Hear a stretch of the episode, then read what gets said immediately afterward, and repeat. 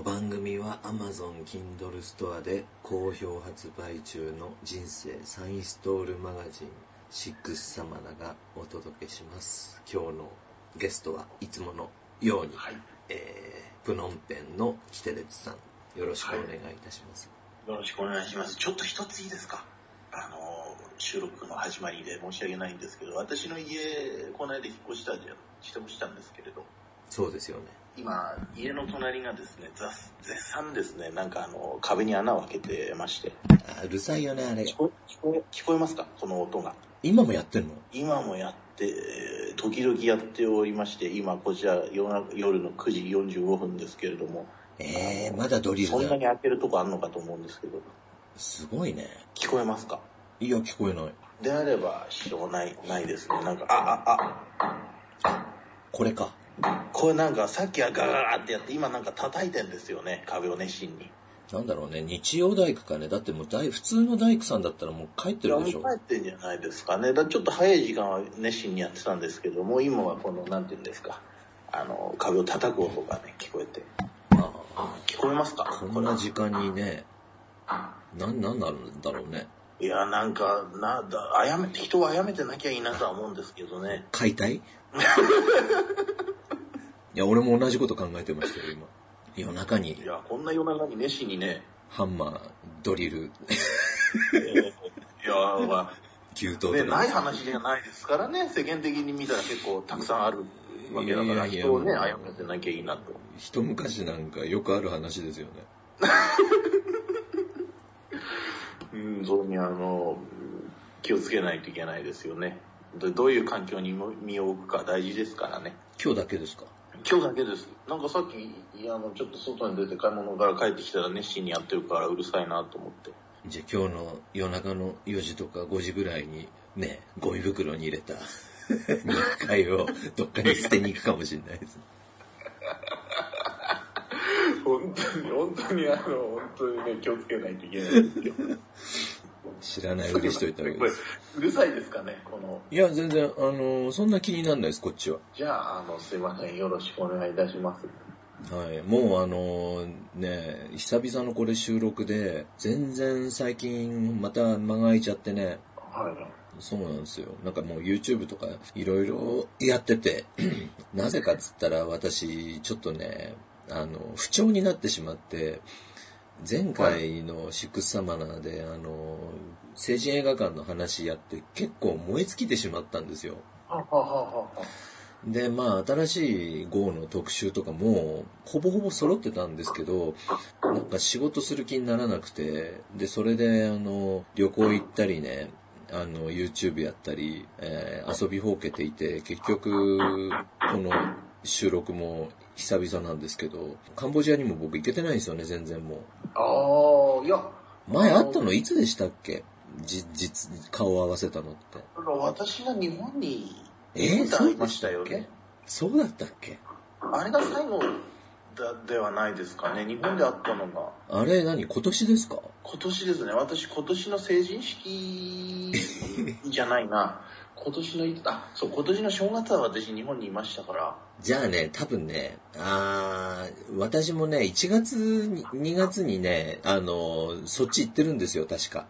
ああったあったあった。会いましたね。うん。あ、だからね、そうそうそう、1、1月ぐらいに行ったのが最後だから、もう、7、8ヶ月以上行ってないわけよ。はいはいはい。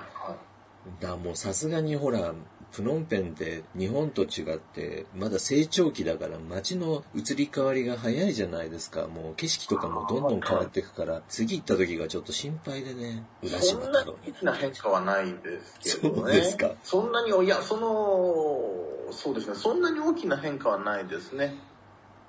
うーん。あのこの前ねこの前っつってもだから1月10ヶ月近く前にそのカンボジア行った時に私あちこちで隠れてドローン飛ばしたんですけど、まあ、一番その発展してるあたりで飛ばした映像を後から見た時にもうねこれはもうなんかあのここだけ見たらニューヨークなんじゃないかと思うぐらいの。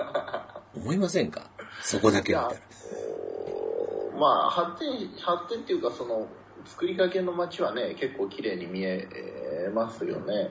逆にその、なんだ、フランス大使館の北ぐらいの、あの、ソニーさんが昔住んでたエリアとかは、多分もう全然5、6年前から全く変わってないんでしょうけど、ちょっと差が激しいような気もして、そうでもないですかね。ねうん、なんか新しく開発がこう、開発ってんじゃないですけどね、新しくなんか整備されてるような街は、確かに綺麗ですね。あのね、コロナのことで、ほら、中国から人が減ったとか言いますけど、それであの、土地の値段とか、そのコンドミニアムの値段がガッと下がったかといえば、そうでもないらしいじゃないですか。それはもう、なんか嘘、嘘の情報を私信じてるだけなんですかね。それとも、本当にそうなんですか？なんか3割ぐらいは落ちたって聞きますね。あ、3割も落ちてるんだ、やっぱり。あの、あとはあの、賃貸料がだいぶ落ちてるっていう話はよく聞きます。あの、ああ、それはね。物件はまあ別にね、あの、人が住んでようが住みまないが、まあ一回売っちゃえばあれなんですけど、結局、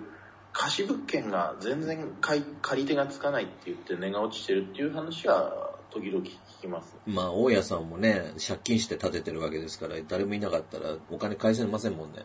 はい、ですよね。だからなんて言うんですかね、あの、もう、もものすごい安かったところがね、例えば200ドルだったところが100ドルになるってことはないですよね、当然。だけど、800ドル、900ドルしてたとこが600ドルになるとか、500ドルになるとか、そういうのは、あの、よく聞く話ですね。昔あの、井上さんが住んでたあの、藤原アパートは、確か1ヶ月3、40ドル。そうですね。もうあれは、あれはもうあの、底値でしょうね。15ドルになりませんかねぐらいのこと言いそうな。生きてたらね。もうあそこから引かれちゃうようなことがあったらもう本当それ。ね、朽ち果てるスピードとその、あの、減価償却にならないですよね。1月15ドルとか出してたら。そうですよね。いや、昔ね、私もその、まあ、実は不動産があって、そこにね、ああいう、その、スラムみたいなアパートを建てるのが夢だった時期もあるんですけど、いや、本当にやらないでよかったなってもう今、思いますよ。あ、そうですか。うん。第一、自分が見に行けないじゃないですか、こんな状況じゃ。ああ、はいはいはい。そういうことですね。うん。で、まあ、その貧乏人は、そのね、えー、賃貸アパートだったら、まあ、借り手は安くすりゃいるんだろうけど、もうトラブルの巣窟みたいな感じですもんね。そのみんな麻薬やったり、その、連れ込んで レイプしたりとか、やっぱりろくなことが行われてないですかイメージ先行型ですけどね。いや、あの、私の住んでるエリアも、その場所によってはね、あの、そういう、まあその比率が多いっていうだけでね、あの、まあ決して安全っていうところではないわけですけど、あの、私にとか幸いにして外国人がたくさん住んでるからいいんですけど、これはちょっとあの、名前は直接言えないんですけど、あの、さんの家が、まあ、P がちょっと、ちょっと手間かかっちゃうんですけど、ちょっと、さんの家が、引っ越ししたから行ったら、そこのアパートは、結局そこのアパートは、あの、外国人向けアパートなんですよ。だ大きな塀があって、あの、入れないんですよ。その、下々のものは。だけど、周りが、ちょっとあんまりその、いいとこに立ってないから、周りでだから、あの、今もうやってないですよね、日本は。草履蹴りみたいなやつは。ああ、草履蹴りやってましたよね、草履蹴りだとか、ケンケンパだとか、もう本当にやってんですよ。草履蹴りとね、あの、トランスミュージックが決して合うとは思わないんだけれども、私は、あの、ガンガンかかってんですよ。もうじゃあみんな上半身裸で。いやそうそうそう、だからその、まあその、物理的にね、塀がありますから、その草履が中入ってくるってことはないけど、音楽だとかなんだとか入ってくるじゃないですか。まあ、ハスの実の皮がそこらに散乱してたりするわけですよ。これ、これ、ね、いつもやってるから、それ本当にそこ行く行くと、ね、いつもやってるんですよ。四六時中。で、あの、ババアが喧嘩してるんですよ、また。で、また、あの、なんか、草履蹴りごときでもう死ぬほど盛り上がれるんですよね。いや、そうそうそうそうなんですよ。もうあの、あの盛り上がってる様は本当に猿の惑星ですよ。あの人間がとっ捕まって檻に入ってきたところの猿の惑星ですよ。なんか決めてるのかもしれないですしね。いやまあそういうのを見るとね、いや、なんすか、環境大切だと思う。これは別に、プノンペンがどうだとかあんだとかってことではなくて、あとだからびっくりしたのは、ほら、A さんがいるじゃないですか。共通の知人の A さん。ね A さんなんかだって、前はね、比較的穏やかなところ、まあ穏やかじゃないですね。前もちょっと違う変なところ住んでたけど、ドブ川沿いに引っ越ししたんですよね、A さんは。えもうそうは言っても引っ越したのはも数年う前。1年くらい前かなですけど、まさかね、あんなドブ川のほとりに引っ越すことないのになと思ったら引っ越しして、えで、匂いはそんな気にならないですね、なんて言うんですけど、なんかこう、精神衛生上ね、やっぱりドブ川のほとりっていうのはあんまりいい気がしないんじゃないかと思って、いや、だから、どういうとこに住むかその人の自由ですけどね。私もほら、前は、黒沢さんなんかよくご存知だけど、私結構大通り沿いに住んでたんですよ。えいや、もう真ん前があの、スピーカー屋で気が狂うかと思いましたけど。そう、そう遊びに行った時にで、そこから、あの、ちょっとね、あの、まあちょっと外れっていう、外れ、まあ今ここら辺ももう外れって言われるのかどうかわかんないけど、ちょっとこう、外へずれたんですよ。ええそうですよね。だからそれがどうなのか、まあ結果として外にずれてよかったなと私は思ってるんですけど、うん。前のところと今のところの住み心地も変わんないし、あとは前のところはほら、あの、治安がね、あの、カンボジア人とは関係ないところでちょっとこう、環境が良くなくなったから、ああ、そうそう。ホームパーティーがね、頻繁に開かれるようになったりとえーそうか。ホームパーティーってのはあれは、ご存知の通り、名前の通り、ホームに所属してる人が楽しいパーティーですからね、あれは。まあほら、今日本でも問題になってるんですよ、その、バーベキあ、そうューとか。なんですか。ホームパーティーが。そうそうそう。もうその日本の、その足立区とかあの辺の、その家ってそんなにあの豪邸じゃないじゃないですか。ああ、ははははで、ほら、玄関にロングのハイエースかなんか止まってて、あの、工具とかいっぱい置いてある系の、その、はいはいはい。どう言ったり、まあそういう家で、そんなにあの、軒先広くもないところに、もうセットでバーンって広げて、肉をこう焼きながら、みんなでギャーギャー騒いで飲み、飲みまくってみたいな。はいはいはいはい。うん、で、それを注意するしないでまたその、ご近所付き合いがギスギスとか、そういうのはもうどこにでもあることですからね。そうですね。うん。それはもう運ですよ。いや、本当にそうだと思いますよ。うん私、あの、田舎に、あの、買った、まあ、あの、物件があって、まあ、隣が全員、家族全員泥棒でしたからね。夜になると、あの、忍び込んでくるんですけど、もう、村中、村中知ってるんですよ。村中知ってるけど、仕返しが怖くて、あの、誰も言えないっていう、そういうところに、まあね、だから運ですよ。いやだって、あの、川向こうになんか泥棒村っていう村があるっていう話をね、まあありますよね。そうですよね。しましたもんね、以前、ねの、あそこの奥さん泥棒村出身ですよっていう話をされて、ええと思って。え泥棒村出身ってね、まあ日本でもその、何ですか、まあ地域によっていい悪いってありありますけどね。ほら、あの、なんだっけ、チャムチャオの、あの、空港の、ポチェントン空港の先がね、あの辺りに住んでた人からも話聞きましたけど、夜になると、あの、沼を泳いでくるわけでしょ、その、牛刀を加えた集団みたいなのが。だからもうね、本当に、まあ特にね、日本だったら、まあそこまで深刻なことはないだろうけど、まあ海外でそれもそのね、カンボジアみたいなところで住むときは本当によく考えて、ちょっと郊外だから家賃が安いからいいや的な考えは命取りですよね。そうですね。そうですね。これからなんか、まあこのご時世だから、この、今になって海外移住しようなんて人はよっぽどだと思いますけど。いないと思いますけど、その田舎暮らしって日本のそのね、警察国家だからこそできることで、プノンペンであんなあのね、野原の一軒家なんかに暮らしたらもう翌週ぐらいに、狙ってくださいって言ってるようなもんですからね。翌週ぐらいに空き巣に入られるぐらいだったらまだしもその嫁さんレイプされてね、みたいなね、顔にあの焼けたアイロン押し付けられて、みたいな拷問されたりとか、そういうことありますからね。本当に。それあの、笑い事じゃないですからね。そうですね。本当にそういう事件ありましたからね。というわけで、ちょっとね、この前私、あの、大宮の方に行ってきたんですよ。大宮といえばほら、東武アーバンパークラインの始発じゃないですか。で、重要拠点ですね、東部の。そうなんですよ。で、まあ、あの、まあ、JR 乗ってたら、ほら、次は、と、東北に乗りたくなった。あの、大宮、大宮、アーバンパークラインはお乗り換えですっていうのを日本語で言った後、その、英語で言うわけじゃないですか。そのね、発音がなんか知んないけど、むちゃくちゃアーバンパークラインだけかっこよかったんですよ。アーバンパークラインって言ってるんで、思わず録音しちゃったんですけど、ちょっと聞いてもらってもいいですか？The Kawagoe Line, the Silver Urban Park Line, and the new shuttle. 私最後の、アーバンパークラインも好きなんですけど、私最後のニューシャトルも結構好きなんですよ。ニューシャトルってあの、稲とかの方に行くやつっていうのも私、あの、川越に住んでたから、川越じゃない、あの、川越の方に住んでたんで、あの、東武東上線乗って川越へ出て、そこからあの、川越線っていうんですか。ねまあ最強線ですよね。で、大阪、あ、大大宮出てね、そう大宮で乗り換えるんですよ。ねそのアナウンス、すごい私、大宮に着く時のアナウンス、すごいあの、あれなんですよ。あの、食いついてました思い入れがあって。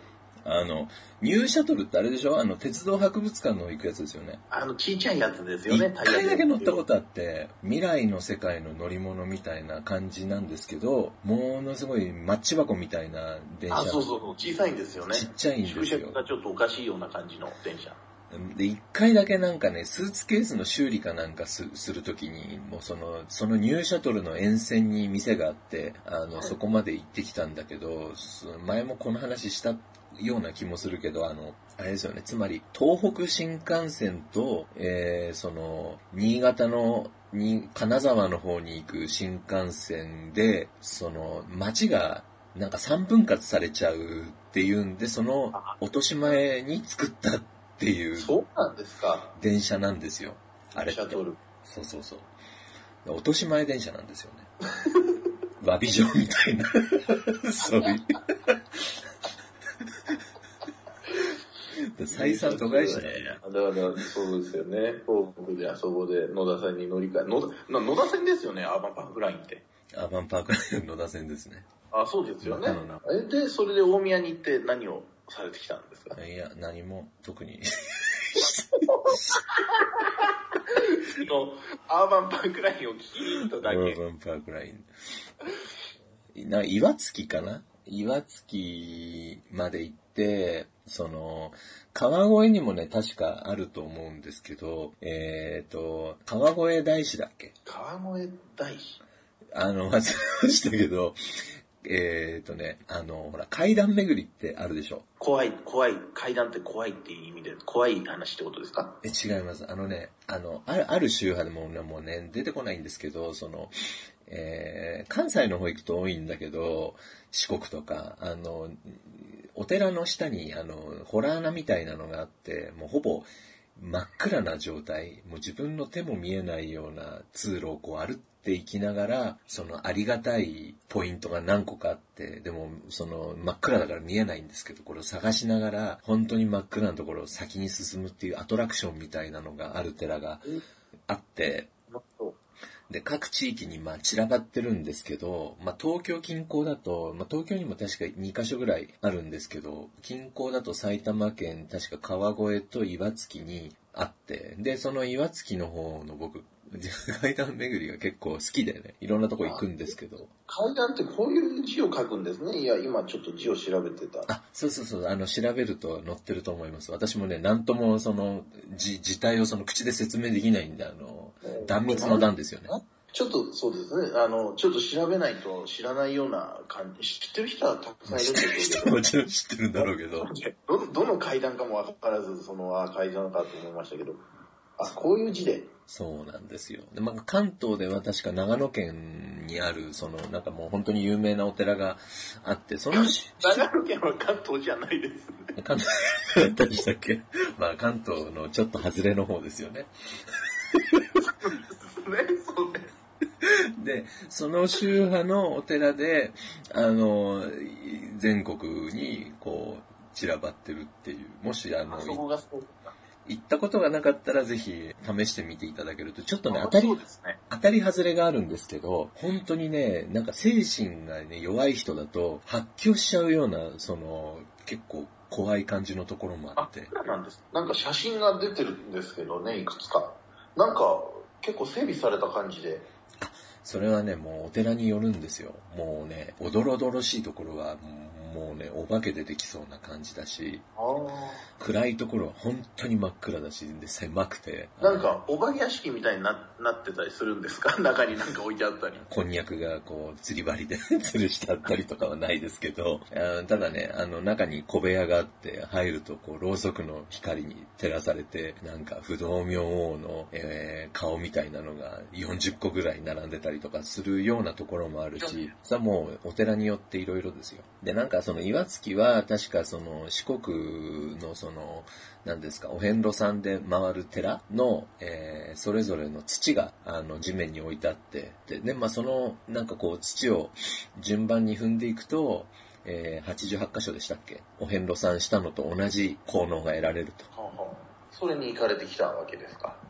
もうだから遊び歩いてましたね、この半年間は。あいや、私ね、本当にね、3年に1回ぐらいね、休憩しないとダメなんですよ。その、プノンペンにいる時もね、確か、まあ、6、7年前に1回、1年ぐらいほとんど何も仕事しないで麻雀ばっかりやってた時期とかあ。ええはあはあるんですけど、たまに気が抜けてそうなっちゃう時があって、今回もそれで、まあ、ようやくね、まあ日本にいるから、YouTube とかやってリハビリしてましたけど、まあもうそろそろ仕事してますよ、ぼちぼち。あ してますよ。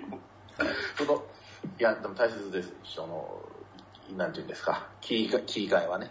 いや、なんか日本人は切り替えが下手くそだなんていう、いますもんね、ぼちぼち。ただね、寂しいのは、その、今、豊島区、私が、その、実家がある豊島区っていうのがですね、区長がいるんですけど、はいはい。もうこの区長がね、クソ野郎と。再開発大好きなんですよ。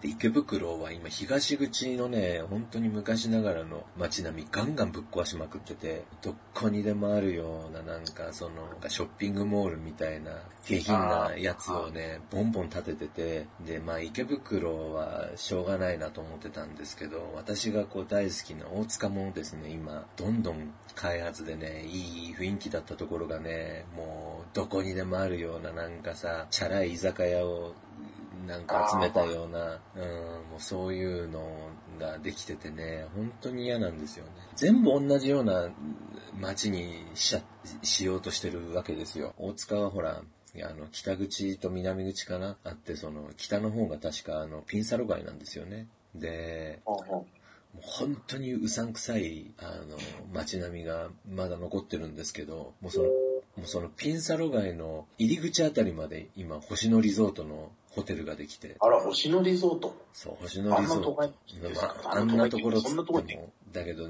その、大阪のあの西成の愛林地区の横に、あの、もう食案の目と鼻の先に今、もう超巨大なリゾートホテルを建てようとしてるぐらいだから、まあ、大塚なんてその小手調べぐらいなんでしょうけど、大塚ってあれですよね、あの、チンチン電車がそうです、そうです。走ってるじゃないですか。なんか大きく曲がるとこありますよね、なんか。あそこの私、あの曲がってるとこが好きなんですよね。東池袋から大塚寄りのあたりかな、急カーブしながらこう坂を降りてくるんですけど、あそこ好きなんですよ。あそこはもう変わっちゃってるんですか？そこも。あの辺も。いや、えーあの辺はね、あの、そんなには変わってないです。どっちかって言ったら、えー巣鴨寄りですか？今駅前のあのね、駅前広場みたいなの、んところに変なでっかいわけわかんないオブジェとか作ってて、うっとうしい。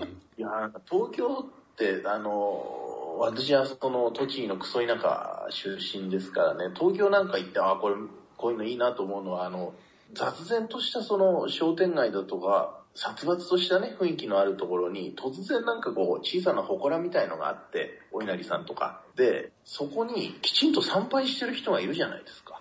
あの、私、そういう雰囲気がね、好きなんですよ。あの、私がいつも東京で泊まってる、あそこの、ああの後大久保の。半のところ、新大久保のとこにも後半から出たところのちょっと先のところの交番の横にあるんですよ。後半って言ってもわかんないだろうね。聞いてる人は。あの、もう、なんていうんですか、昭和のラブホテルですよね。なんか出てますか、後半は。いや、多分出て、もうホテルズ .com とかでも予約はできないと思いますけど、で、そこの、出たとこの、あの、駅の手前にあるんですね。あれ、両側、両側駅じゃないですか。大塚と新大塚、あ、大久保と新大久保に挟ま真れてるん中ですね。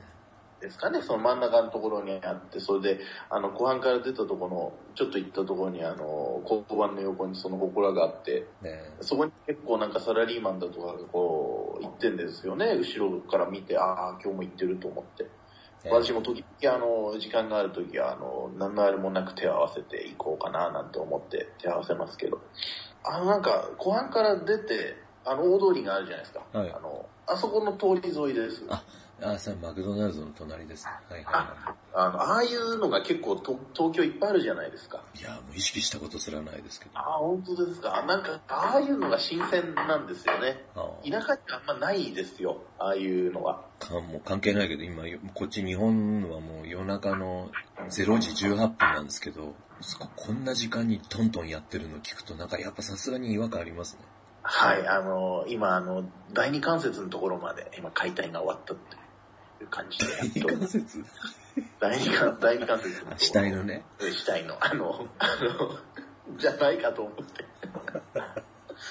でも本当にあの、プノンペンは、あの、暑いですからね、足が速いから早く解体しないと。あ、腐り始めちゃうってこと？えーそうですよ。この、だから、この、ましてやね、今あんまみんな本当にあの、街に人が少ないこの休日の期間中にやってしまおうという、今休みでしたっけ？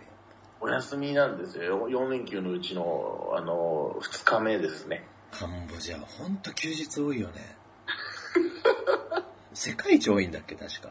いや、そうユユースの多さなんですよね。それであの、減らしましょうってことになったんであ、そうすよ。なんですか。でもそのほら、日本って、あのー水曜日が休みの祝日とかあるじゃないですか。それであのーちょっと前にあの、いや、あのなるべく連休にして、うん。働きやすいようにちょっと連休にして、飛び飛びの休み減らしましょうみたいなことでちょっとずらしたなんていうこと日本でありましたけど、うん。カンボジアなんかね、真ん中にあろうが、横にくっついてようが関係ないんですよ。真ん中にあったらそこスタートで、次の月曜もね、休んじゃうじゃないですか。あ勝手にね、腹が痛いとか、頭だから日本なんかいかにやっぱり法治国家というかね、そのカレンダー通りきちんと法が整備されてるんだなんて思いますけど、だってあれ、いや、今日水曜日からなんで私次の月曜日まで休み、日曜日まで休みますなんて言ったらクビですからね、日本は。まあ、そうですね。あ、有給取ってるのはまあ別ですけど、そんなねこっちなんか有給なんていうものすらないですからね。そんなサラリーマンの皆さんが唯一心が休まる時って言ったら、まあ、お昼ご飯の時だと思うんですけど、はいはいはい。日本で働いてる時にお昼ご飯ってどうしてました？お弁当でしたね。えっ、と、それは栃木県で働いてたんですっけ？い私、あの、埼玉で。で、周りになんか飲食店とかがそんなに密集してないエリアだったんですか？いや、なんかね、お弁当屋さんがほら、お弁当を売りに来るの？あのーもう業者がほら、あのーここの、ここの工場は何人、ここの工場は何人みたいな、工業団地ですからね。あ、もうじゃあ契約して、そうです、そうです。川光みたいなのがんか1年に1来るわけだ回くらい、あのー業者が変わったりするんですよね。あれもなんか談合みたいのがあるんですかね、業者同士の。あ私ね、あの、母の介護をしてた時に、はい、はい。ご飯作る暇がなくて、はい。一時期その弁当、宅配弁当を取ってたんですけど。もうね、ものすごいスピードで飽きるんですよ。飽きませんでしたその、私結構同じものを何回も食べ続けられる人なんですよ。私もね、本当に5、6ヶ月同じおかずでも大丈夫なんですけど、そんな私でもだから基本美味しくないのよ。だから美味しかったら毎日同じメニューでも苦じゃないじゃないですか。美味しくない。必ずなんか嫌なものが2品ぐらい入ってて、これ原価率安いだろうなって思うものが必ず織り交ぜてあるわけですよ。で、大体、ワタミの、名前出しちゃうとあれかもしれないですけど、もう4回ぐらいね、業者、あの、チェンジしたんだけど、結局ね、どこも、その、これ美味しいなと思って食ったことは一回もなくて、あーってまた、またかみたいな感じでさ、コンビニ弁当も毎日食ってると本当に体にこれ悪いなっていう、身に染みるような感覚ないですか？コンビニ弁当って。ないココンビニ弁当ってもうここ10年食べてない。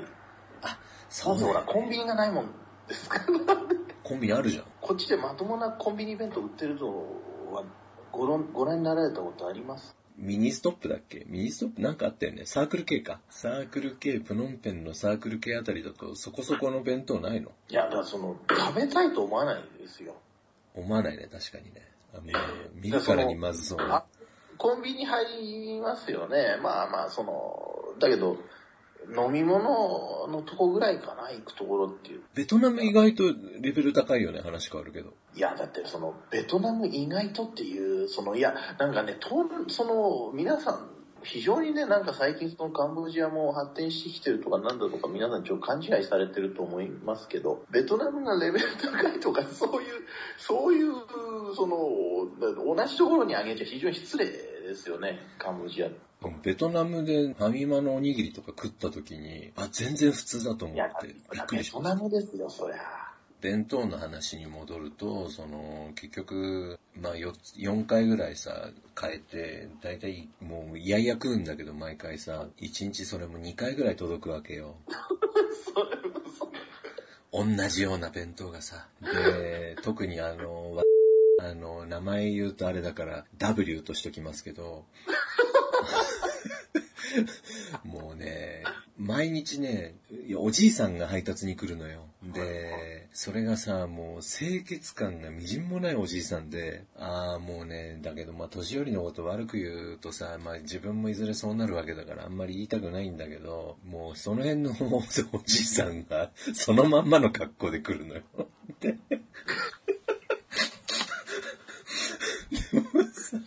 それ見てまず食欲げんなりするでしょ？で、開けたらさ、もうほぼ8割揚げ物なわけですよ。で、もう、それも別に揚げたてでもなければさ。で、もうささみの唐揚げとかさ、なんか、ちょっとね、もう思い出しても今、げんなりしますけど、でもう飯ばっかりパンパンに入っててね。で、結局、やめてさ、どうしようもないから自炊にして、なんでこんな話になったかっつうとね、大塚に、先ほど述べた大塚に行った時に、ファスト焼肉ダブル大塚店っていう店があって、焼肉屋なんですけど、はいはい。そこがなんかその、あの、人工ボイスでアナウンスを流してたんですよね、店先で。ラジカセ置いて。で、ある、あるし商品名、あるメニューを連呼するんだけど、もうそれが本当におすすめみたいで、連呼するんだけど、その商品名とか料理名が聞き取れないのよ。で、今ちょっと聞かせるんで、いわかるかどうかちょっと聞いてみていただきたいんですよね。僕は聞き取れなかったんで、いいですか？頑張ります。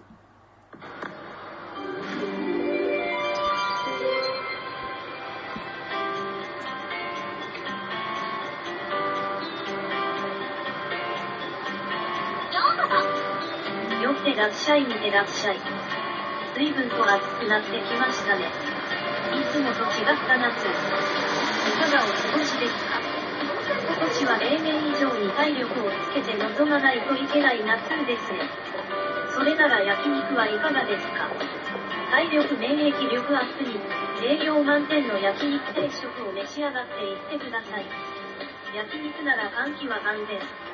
何も気にすることなく。一人焼肉ならもっと安全。焼肉屋なのに焼かないメニューも置いてあります。テイクアウトだってできます。今ならお店一押し。元祖和牛純レバと、お家で食べても、お店で食べても安心安全。お外に出るのが億劫ならテイクアウトでお家で食べましょう。和牛純レバ丼和牛純レバ丼和牛純レバ丼。一度と言わず何度でも。ファスト焼肉ダブルはあなたの食の安心と安全を守るため、日夜戦い続けているのです。どこのあんた？気をつけかないいらっしゃいませ自粛明けの毎日に元気と活力と美味しいをお届けする。ファスト焼肉ダブルの大塚店です。今日のお昼は何にされますか？夕飯は明日の朝はいろいろ迷ったら焼肉で手を打ちませんか？今、おすすめ、一押しメニューは和牛純レバ丼です。レバー好きにはたまらない塩味。和牛純レバ丼。土定番のピリ辛ダレ。和牛純レバ丼。匂いも気にならない味噌味。和牛純レバ丼。3種類からお選びください。和牛純レバ丼。今ならランチ時間帯はミニうどんが無料でついてきます。ぜひ一度お試しください。今日のご飯は何にしますか？いらっしゃいませ。あや、や、和牛純レバ丼です。野牛十兵衛じゃなくて。それが、その、いや、いや、和牛純レバ丼が、あの、何者なのかはわからないんですけども。十って何なんですか？十って。和牛重レバ丼って言ってましたよね。和牛はわかるんですよ。レバーもわかるんですよ。丼は丼でしょ？十って何だ重ねるじゃないですか。和牛重レバー丼。レバー丼。ファスト焼肉ダブル大塚店カルビーロース食べ放題やってる990円。豚肉かい 豚カルビかい えらい安いと思ったらまあそうですよね。そりゃそうでしょ。